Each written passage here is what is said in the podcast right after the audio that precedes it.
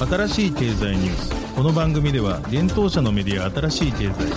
ブロックチェーン、仮想通貨、フィンテックに関する日々のニュース解説を平日毎日音声コンテンツでお届けしています。そして新しい経済ではブロックチェーン、仮想通貨に関するニュース解説記事やインタビュー記事、学習記事などのたくさんのコンテンツを掲載しております。ぜひ新しいひらがな、経済、漢字で検索してメディアもチェックしてください。そして ライン 公式アカウントではメディアの更新情報を配信しております。 ライン 公式アカウントにもぜひご登録ください。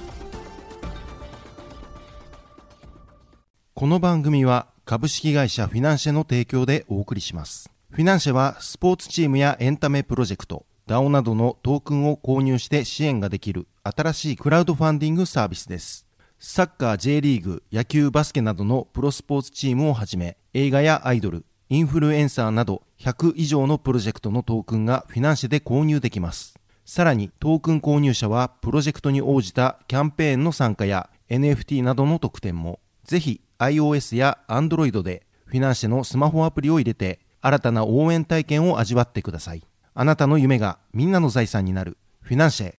現当社新しい経済編集部の大塚です。高橋です。はい、本日はしちがつのじゅうににち水曜日です。今日のニュースいきましょう。ベリロンとアスターが提携、アフリカ諸国への進出目指し。グレースケール、米 エスイーシー のボラティリティ型ビットコイン イーティーエフ 承認に抗議。コンセンシス、イーサリアム エルツー、Linea のメインネットアルファ版リリース。オンチェーン情報追跡、アーカム、新サービスローンチとトークンエアドロップ発表。バイナンス、バイナンスローンチパッドにて、アーカムの アイイーオー 実施へ。ステップン運営、ファインドサトシラボ、ウェブスリー ソーシャルゲーム、ガスヒーローリリースへ。米連邦検察、選挙法違反の疑いで元 エフティーエックス 幹部を捜査。にじゅうよんカラットらが女神の エヌエフティー 配布実験、新宿アルタのサイネージ型自販機で。米 エスイーシー、コインベースは証券法違反を知っていたと指摘、請願への回答期日は明日に迫る。一つ目のニュースはベリロンとアスターが提携というニュースです。日本初の エヌエフティー コレクションベリーロングアニマルズ、通称ベリロンを提供するメイソーが日本初パブリックブロックチェーンアスターネットワークとの提携をしちがつじゅうににち発表しました。この提携は両社がアフリカ大陸をはじめとした新興国への進出を目指すとともに、ベリロンのキャラクターとアスターネットワークを活用し、日本のクリエイターをアフリカへ進出支援することが目的だといいます。現在日本国内のほかナイジェリアなどのアフリカアフリカ大陸諸国でも人気の エヌエフティー プロジェクトとなったベリロンは、アスターネットワークの掲げる GoTo グローバルという価値観に合致し、今回の提携を進めたということです。また今回の提携に伴いメイソーはだいにかいめとなるベリロンのゲームハッカソンをアスターネットワーク上で実施するということです。同イベントは国内のみならずアフリカなどの新興国で多くの人に遊ばれるカジュアルゲームを開発することを目的とし、ベリロンとアスターネットワークの認知を国際的に高め、グローバルなファンを獲得することを狙いとしているということです。さらにメイソーはアスターネットワークらによってしちがつにじゅうくにちからふつかかんにわたって開催されるアンディファインドハッカーハウスにてベリロンの アイピー とプライズを提供するといいます。なおメイソーは将来的に複数のハッカソンでもプライズや アイピー 提供やワークショップを行うとしています。なお現在東京都大手町の大手町ビルにかいにある未来ラボパレットに設置されている自動販売機にてベリロンの二次創作 エヌエフティー が販売されています。その エヌエフティー はアスターネットワーク上にミントされています。記事にアスターネットワークについての解説を載せておりますので、気になる方はぜひ合わせてご覧ください。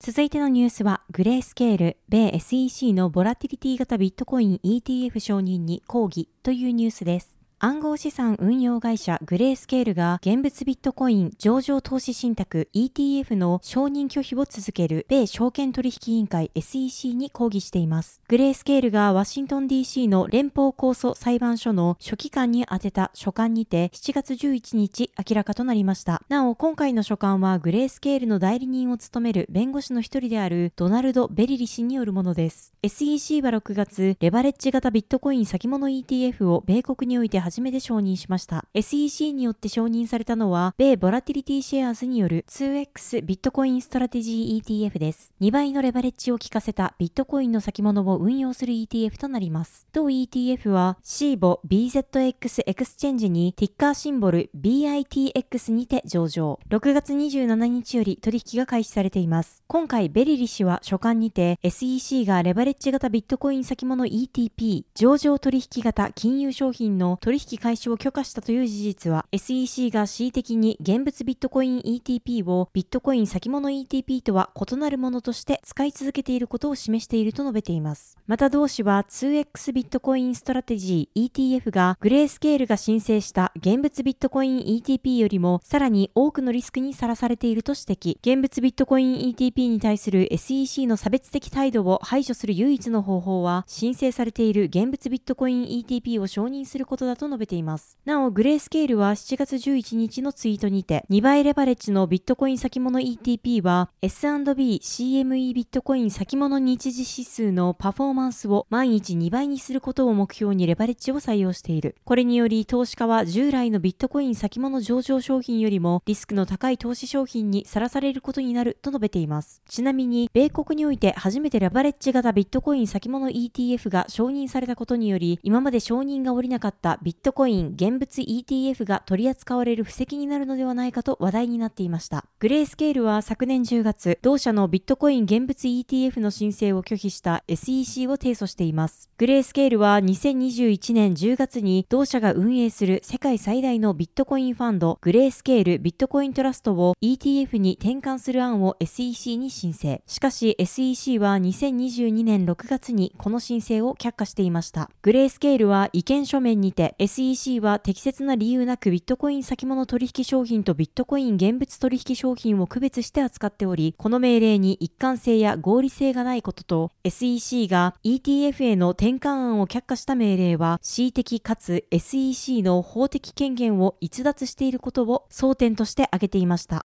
続いてのニュースは、コンセンシスの Linea メインネットアルファ版がリリースというニュースです。アメリカコンセンシス開発のイーサリアムレイヤーツーソリューション Linea がメインネットアルファ版のリリース開始をしちがつじゅういちにち発表しました。なおアルファ版は開発初期段階における試作評価版です。なお、テストネット版においてはごひゃくにじゅうのウォレットが参加し、わずかさんかげつ以内によんせんひゃくまん以上のトランザクションを実行したといいます。発表によると、今回の Linea のメインネットアルファ版のリリースは段階的に行われるようです。まずはローンチパートナーへのオンボーディングを同日より開始するといいます。その後、パートナー各社の分散型アプリケーションとインフラが整い次第、しちがつじゅうしちにちからはつかに開催されるイーサリアムコミュニティカンファレンス、イーサ シーシー 期間中をめどに一般公開をする予定ということです。なお、オンボーディングボーディングは利用者に対し機能に慣れてもらうためのサポートプロセスです。ただし、メインネットアルファ版公開後は、ユーザー、分散型アプリケーション ダップス、ネットワーク自体を保護するためのセーフガードが利用されるといいます。最初のいっしゅうかんは、ネットワークへの アールピーシー コールはローンチパートナーのみが利用でき、ブリッジ ユーアイ はパスワードで保護されるということです。また、メインネットアルファ版では、出金に関する複数の制限が設けられるということです。その後、きゅうじゅうにちかんでブリッジパートナーとの協力の上、制限を減らしていく意向であるといいます。なお、ローンチパートナーにはゲームや アイディー、分散型 エスエヌエス や エヌエフティー プロジェクトといった分散型アプリケーションが参加するということです。また、コンセンシスが提供する ウェブスリー ウォレット、メタマスクおよび エヌエフティー プロジェクト構築支援サービス、コンセンシス エヌエフティー もパートナーとともにメインネットアルファ版に加わるといいます。これにより、コンセンシスは Linea メインネットアルファ版一般公開に際し、同ネットワークの公式 エヌエフティー コレクションを発表予定であるとしています。また、メタマスクにおいてもブリッジ、スワップ、購入の機能がメインネットアルファ版にて提供される予定ということです。コンセンシス開発の Linea は暗号技術を利用した証明技術ゼロ知識証明を用いて開発されたコンセンシス独自のイーサリアム エルツー スケーリングソリューションです。同技術によるロールアップ ゼットケー ロールアップにて正当性を担保しながら計算を別のレイヤーで行い結果だけを繰り返すことでスケーラビリティが向上する仕組みとなっています。今回リリースされたアルファ版では エルワン であるイーサリアムよりも最大じゅうごばい低い取引手数料を実現すると述べられています。なお、ロールアップとは元となるブロックチェーンのセキュリティなどを活用しながらガス代、ネットワーク手数料やネットワークの混雑解消を図るスケーリングソリューションです。コンセンシスによると Linea は既存のブロックチェーンで広く利用されされている イーブイエム と同等に利用可能ということです。Linea のネットワークでは ウェブスリー ウォレット、メタマスクやスマートコントラクト開発者用ツール、トリュフ、アールピーシー のインフラなどの イーブイエム 互換のブロックチェーンで広く利用されてきたサービスを変わらず利用できるということです。なお、Linea では独自トークンは発行せず、エアドロップも実施しないということです。ガス代はイーサリアムからブリッジされたイーサを使用するということです。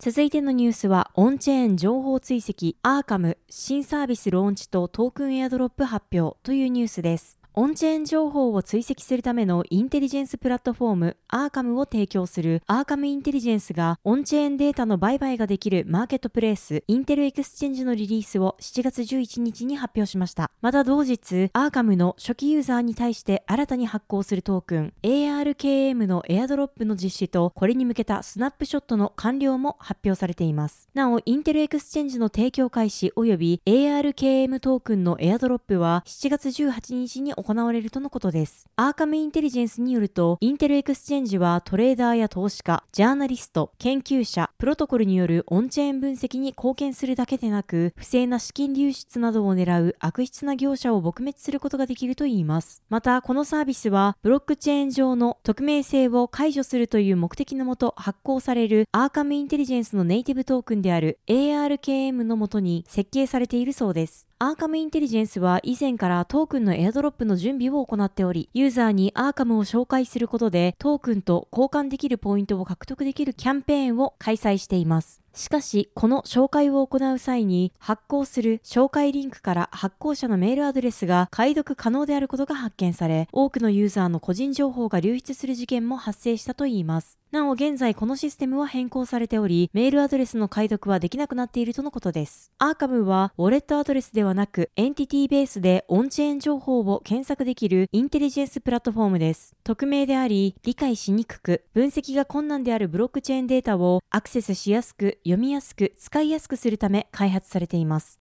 続いてのニュースは、バイナンス、バイナンスローンチパッドにて、アーカムの アイイーオー 実施へというニュースです。大手暗号資産取引所バイナンスが同社の アイイーオー プラットフォームバイナンスローンチパッドにて暗号資産アーカムのトークンセール実施予定をしちがつとおか発表しました。なお、アーカムはバイナンスローンチパッドにおいてさんじゅうにばんめの アイイーオー プロジェクトです。アイイーオー とはトークンによる資金調達を暗号資産取引所が支援し、具体的には主体となって発行体のトークンを販売するモデルのことです。発表によると、バイナンスユーザーひとり当たりがバイナンスローンチパッドにて購入できるアーカムの枚数は今月じゅういちにちぜろじからじゅうしちにちぜろじにおいてバイナンスユーザーが保有する ビーエヌビー の平均額で決定されるとのことです。なお、アーカムのトークンセールはじゅうしちにちろくじからじゅうはちにちろくじまで実施され、アーカムのトークン配布についてはじゅうはちにちしちじとのことです。また、バイナンスローンチパッドにおけるアーカムの分配量は総供給量じゅうおくアーカムのうちごせんアーカムとなっており、アーカムの一般販売価格については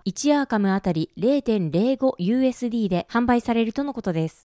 続いてのニュースは、ステップン運営のファインドサトシラボ ウェブスリー ソーシャルゲームガスヒーローリリースへというニュースです。Move to Earn ウェブスリー ゲームステップンを運営するファインドサトシラボが初の ウェブスリー ソーシャルゲームガスヒーローをしちがつとおか発表しました。ガスヒーローはユーザーがガスヒーロー エヌエフティー を収集し、名声、富、権力を求めて戦うマルチプレイヤーゲームとのことです。このゲームは エーアイ によって滅亡された世界であるにせんはちじゅうよねんが舞台となります。なっており、人類を救うために誕生したガスヒーローが世界秩序の回復に向けて戦うストーリーだといいます。このガスヒーローではコミュニティ投票などの取り組みを通じて分散化が体現されており、プレイヤー間で使用されるゲーム内通貨としてはステップンのガバナンストークンであるグリーンメタバーストークンが利用されるとのことです。なお、グリーンメタバーストークンはソラナの エスピーエル 企画、 ビーエヌビー の ビーイーピーにじゅう 企画、イーサリアムの イーアールシーにじゅう 企画のトークンとしてそれぞれのブロックチェーン上で発行されていますが、ガスヒーローで使用されるグリーンメタバーストークンの発行元については現在未定となっています。ガスヒーローのマップ構造や戦闘ルール、パワー要素などといったゲーム内トピックについては今後数ヶ月にわたってななぶ構成でリリースされるとのことです。また、ガスヒーローではきゅうひゃくろくじゅっこのジェネシスヒーローズ エヌエフティー をデザインする ユージーシー コンテストが開催されるといいます。なお、作品の応募期間は今月とおかれいじからはちがつようかにじゅうさんじごじゅうきゅうふんとなっています。このコンテストの賞金には総額約にひゃくまんグリーンメタバーストークン、日本円にして約ろくせんにひゃくまんえんが用意されており、ジェネシスヒーローズ エヌエフティー のデザインが採用されたクリエイターには にパーセント の継続的なロイヤリティが支払われるとのことです。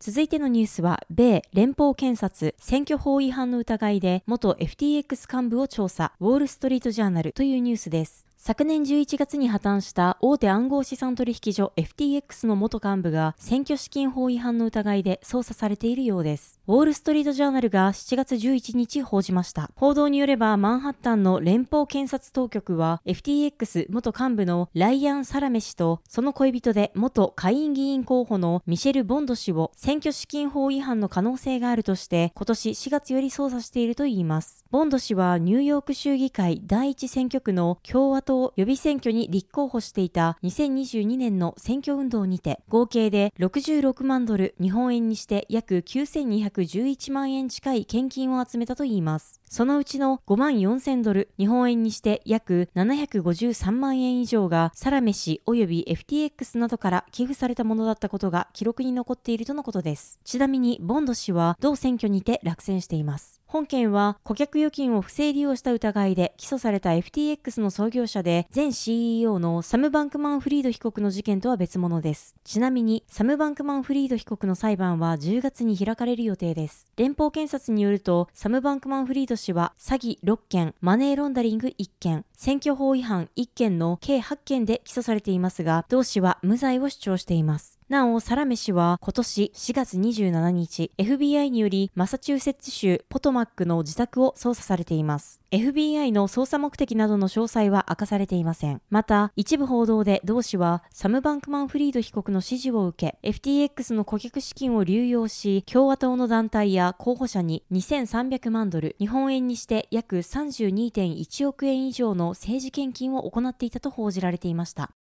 続いてのニュースはにじゅうよんカラットらが人気 エヌエフティー 女神の配布実験というニュースです。人気 エヌエフティー プロジェクト女神の新作イラスト エヌエフティー を自動販売機で配布する実証実験がしちがつにじゅうににちからにじゅうくにちの期間にて新宿アルタで実施されます。コミュニティモバイルウォレット にじゅうよんケー ザップを運営するにじゅうよんカラットはしちがつじゅうににちサイネージ型 IoT 自動販売機 アイコ を製造するアドインテと連携し、女神のコンテンツを活用した新たな オーツーオー オンライントゥオフライン体験の期間限定実証実験を行うことを発表しました。今回 エヌエフティー を配布する自販機 アイコ では従来の自動販売機から排出された ユーアールエル が記載された物体をカメラで読み込む等で エヌエフティー 販売ページ等に遷移させる仕組みとは異なり、利用者が自らのモバイルウォレットを自動販売機の キューアール カメラにかざし、ブロックチェーンのアカウント情報を確認する形式をとっているということです。この形式により特定の エヌエフティー をを保有した利用者のみを対象に新たに特別な エヌエフティー や物品の配布や販売が行えるほか、自動販売機の購買画面が変化して特別なユーザーしか購買選択できないシークレットショップ立ち上げが可能になるといいます。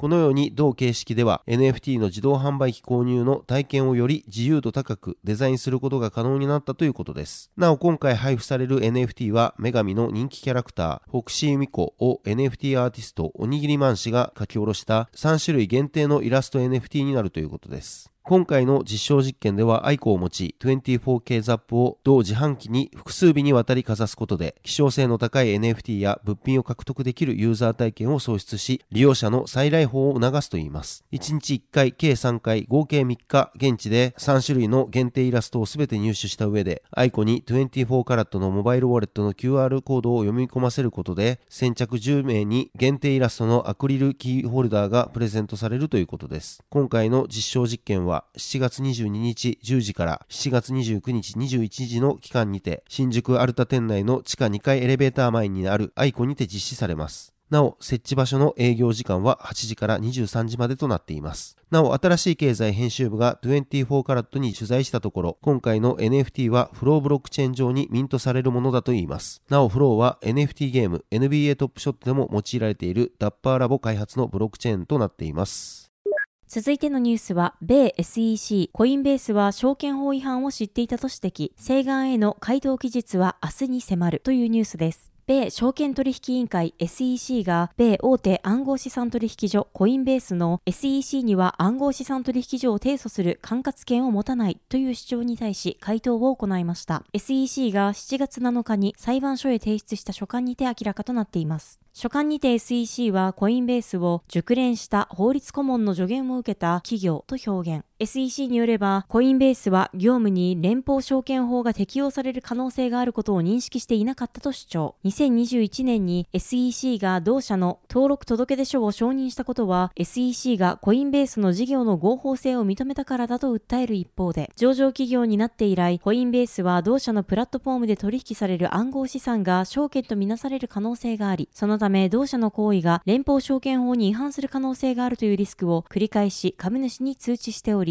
同社事業に証券法が適用される可能性があることを理解していたと エスイーシー は指摘しています。また エスイーシー はコインベースに対しななじゅうごねん以上にわたるハウィー判例法の下で支配的な法律を意図的に無視し、せんきゅうひゃくさんじゅうさんねん以前の青空法から投資契約を構成するものについての独自テストを構築しようとしていると指摘しました。なお、ハウィー判例法はせんきゅうひゃくよんじゅうろくねんに起きた エスイーシー 対 ダブリュージェー ハービー社事件の際に裁判所が投資契約の判断基準として定めたものです。その後、ハービーテストと呼ばれるようになりました。ハービーテストは、米国において特定の取引が証券取引の定義の一つである投資契約に該当するかどうかを判定するテストです。また、青空法は一般市民を詐欺から守るために証券の販売、ブローカー、ディーラーを規制する米国の州法です。この青空法により、すべての州はすべての証券募集及び販売、並びに証券仲介業者及び証券会社の登録が義務付けられています。また、コインベースの エスイーシー には暗号資産取引所を提訴する管轄権を持たないという主張に対し、 エスイーシー はせんきゅうひゃくさんじゅうよねんに民事法執行訴訟を通じて連邦証券法を執行する権限を連邦議会から与えられていると主張。 エスイーシー はその設立以来証券法違反を追及するためにその権限を行使しており、コインベース訴訟においても同じ法的執行権限を行使しているだけだと続けました。今回 エスイーシー が提出した書簡は、ニューヨーク地裁のキャサリン・ポーク・ファイラ判事にコインベースがろくがつにじゅうはちにちに宛てた書簡に応答するものです。コインベースは書簡にて エスイーシー のゲイリー・ゲンスラー委員長が連邦議会で暗号資産取引所には市場規制が存在しないと発言し、暗号資産取引所を規制する権限を付与できるのは連邦議会のみだと証言していたことを報告。また エスイーシー によるコインベースへの提訴は適正な手続きを踏まない裁量権の乱用だと批判しました。さらにコインベースは株式公開のタイミングであった約にねんまえに エスイーシー 及びユーザーに対して徹底的に説明済みであった同社の活動に対し エスイーシー が告発を行ったことも指摘しています。今回の エスイーシー の書簡に対し、コインベースの最高法務責任者のポール・グレワル氏はしちがつようかのツイートにて、コインベースが エスイーシー の回答期限延長に同意したにもかかわらず、悲しいかな エスイーシー は同じことを繰り返しているとコメントしました。また エスイーシー の書簡における複数の矛盾点を指摘しながら、これらの問題の多くは法律問題として速やかに解決できるし、そうされるべきだと伝えています。昨年しちがつにじゅういちにち、コインベースは エスイーシー に対しデジタル資産証券規制に関する規則制定を求める請願書を提出しています。なお、この請願書は規制対象となるデジタル資産に関するガイドラインを明確に定義するよう エスイーシー へ要求したものです。ろくがつむいかに裁判所は エスイーシー に対し請願書に応答するよう命令。これに対し エスイーシー は同月じゅうさんにち、請願書に応答するため約ひゃくにじゅうにちの猶予を求めていました。なお、コインベースの請願書請求に対する エスイーシー の回答はしちがつじゅうさんにちじゅうよじに行われる予定です。ちなみに回答は本来にせんにじゅうさんねんしちがつみっかに提出される予定でしたが、 エスイーシー は期限延長を申請。この申請をコインベースは受け入れたため、日程が変更となっていました。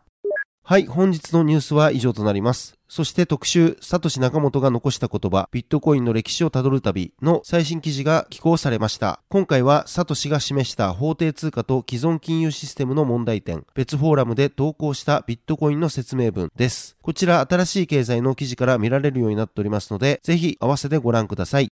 はい、このように私たち新しい経済編集部ではブロックチェーン暗号資産に関するニュースを平日毎日ラジオで配信をしております。本日ご紹介したニュース、コンテンツなどはすべてサイトの方に上がっております。ぜひサイトの方も見に来てください。新しいひらがな、経済漢字で検索して見に来ていただければと思います。それでは本日はありがとうございました。ありがとうございました。